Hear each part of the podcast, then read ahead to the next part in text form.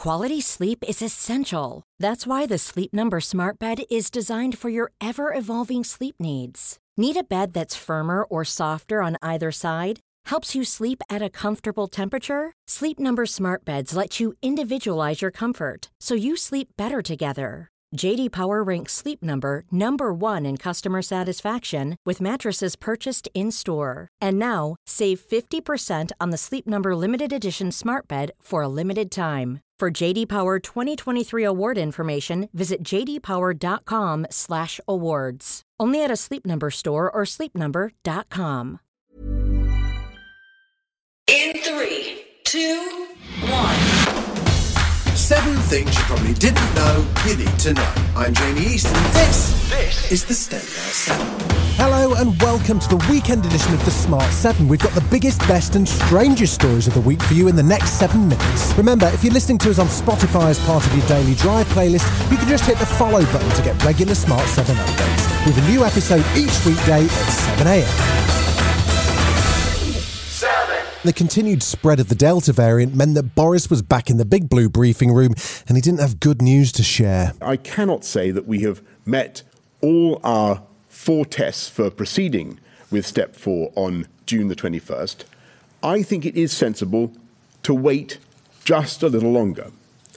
By Monday, the 19th of July, we will aim to have double jabbed around two thirds of the adult population. And if those targets are hit, Boris says we'll be looking at the much promised Freedom Day on the 19th of July. I'm confident that we will not need more than four weeks and we won't need to go beyond July the 19th.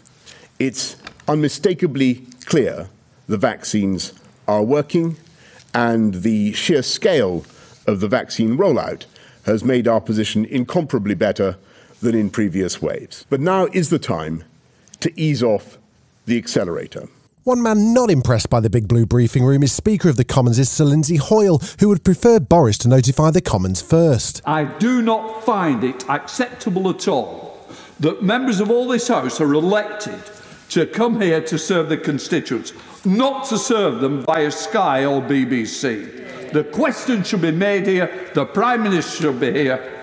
I'm sorry if his dinner would have been effective.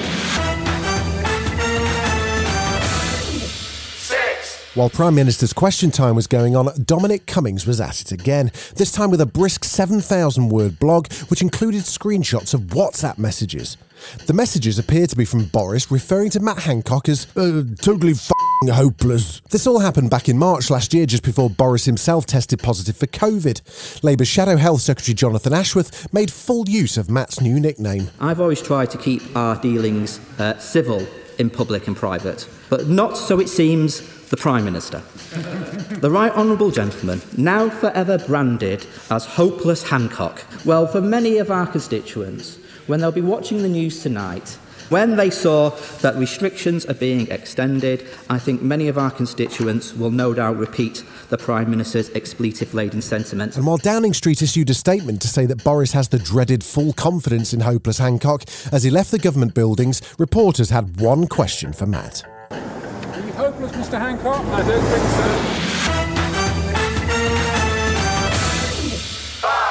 Tuesday saw the release of the delayed report into the murder of private detective Daniel Morgan in 1987. The damning report accused the Met Police of corruption and was welcomed by Daniel's family lawyer Raju Bhatt. In particular, we welcome the recognition that we and the public at large have been failed over the decades by a culture of corruption and cover up in the Metropolitan Police. Metropolitan Police Commissioner Dame Cressida Dick has apologised for the force's failings over the case, which has been through five police investigations and an inquest.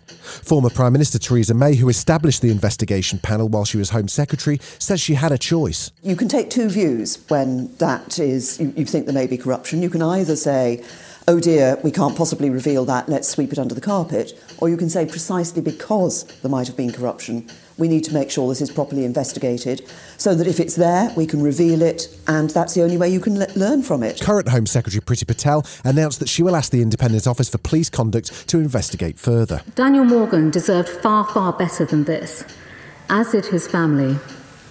And to them, on what will be a very, very difficult day, I say that the whole House We'll have them and Daniel in our thoughts.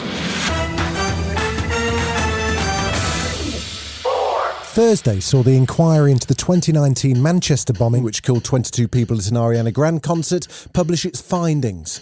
Chairman of the inquiry, Sir John Saunders, said that lives could have been saved if concerns from members of the public were taken seriously. Everybody concerned with security at the arena should have been doing their job in the knowledge that a terrorist attack might occur on that night. They weren't. No one believed it could happen to them. Among those who flagged concerns with security were Christopher Wild, but he was fobbed off. And Paul Hett, father of Martin Hett, who died in the bombing, said their sorrow has now turned to anger. We were heartbroken to think Martin was simply in the wrong place at the wrong time. Today, our heartbreak turns to anger. We entrusted the safety of our loved ones into organisations and agencies who had a duty of care to protect them. This inquiry has rightly found that we were failed on every level. And the husband of Alison Howe, who was killed in the bombing, still can't understand how no one stopped the bomber. I Can't believe the opportunities he had to apprehend him. And that bomb was the size of a wheelie bin. Still to come on the Standout 7, Joe Biden meets Putin and Eurodrama for Christian Eriksen. Quality sleep is essential. That's why the Sleep Number Smart Bed is designed for your ever evolving sleep needs. Need a bed that's firmer or softer on either side? Helps you sleep at a comfortable temperature? Sleep Number Smart Beds let you individualize your comfort so you sleep better together. JD Power ranks Sleep Number number 1 in customer satisfaction with mattresses purchased in-store. And now, save 50% on the Sleep Number limited edition Smart Bed for a limited time. For JD Power 2023 award information, visit jdpower.com/awards. Only at a Sleep Number store or sleepnumber.com. You're listening to the Smart 7. If you're enjoying it, you might also like the Smart 7 Ireland edition. Just search and follow us on your favourite podcast platform.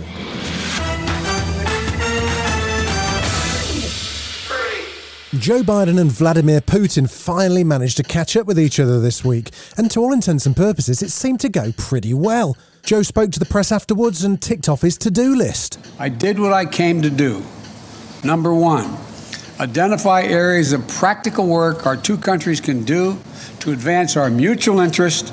Two, communicate directly that the United States will respond to actions that impair our vital interest. And three, to clearly lay out our country's priorities and our values so we heard it straight from me. He took questions from reporters, but one shouted question from CNN Kaitlan Collins seemed to irritate him so much that he returned to the podium to answer it. He later apologised for being such a wise guy. Why are you so confident he'll change his behavior, Mr. President? Yeah, I'm not confident changing behavior. What the hell? What do you do all the time? So when did I say I was confident? You I said in the next six I months you'll said able to determine- what I said was let's get it straight. I said what will change their behavior is if the rest of the world reacts to them and it diminishes their standing in the world. I'm not confident of anything.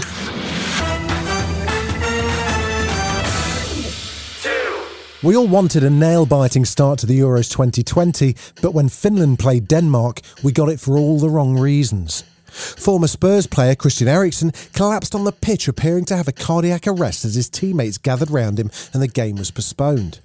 Danish team doctor Morten Boesen says it was very serious. He was gone, um, and we did cardiac resuscitation, and it was cardiac arrest. How close were we? I, I don't know. We got him back after one defib. Former Spurs manager Jose Mourinho told Talksport he was relieved. I prayed yesterday, I cried yesterday. Football can bring people together. And yesterday, for the wrong uh, reasons, football brought people together. But in the end, we can celebrate a Christian life. It was a strange day for TV on Wednesday, sort of like an Alan Partridge marathon, with Simon McCoy on the brand new GB News channel getting somewhat ratty as he was pestered by people using made up names. I'm looking at you, Hugh Janus. Some people think it's really funny to send in uh, texts and messages that, on the basis that if we read them out, you know, we, we've been we've been had. Uh, you're still doing it, and, and, and I'm watching them, and it, it doesn't help anybody. You know, um, We're just so- not going to read surnames from now on. Well, so, so the person who's just messaged it's, it, grow up. But the original master of partridge moments, Richard Madeley, wasn't going to yield his title that easy. As he discussed former ISIS bride Shamima Begum, he had this gem up his sleeve. Hold his beer, McCoy. There's one interesting point, and I was thinking about this last night. Obviously, we had the Nuremberg trials after the war, and we hanged quite, quite a few Nazis and we imprisoned a lot of others, and we let them out eventually. But we didn't go after the Hitler Youth. As far as I'm aware, we didn't go after the Hitler Youth. We only went after adults. This has been the Standout 7, the best of the week from the Smart 7. We'll be back tomorrow, 7am, with the Sunday 7. Have a great rest of your weekend. Produced, and published by Daft Doris.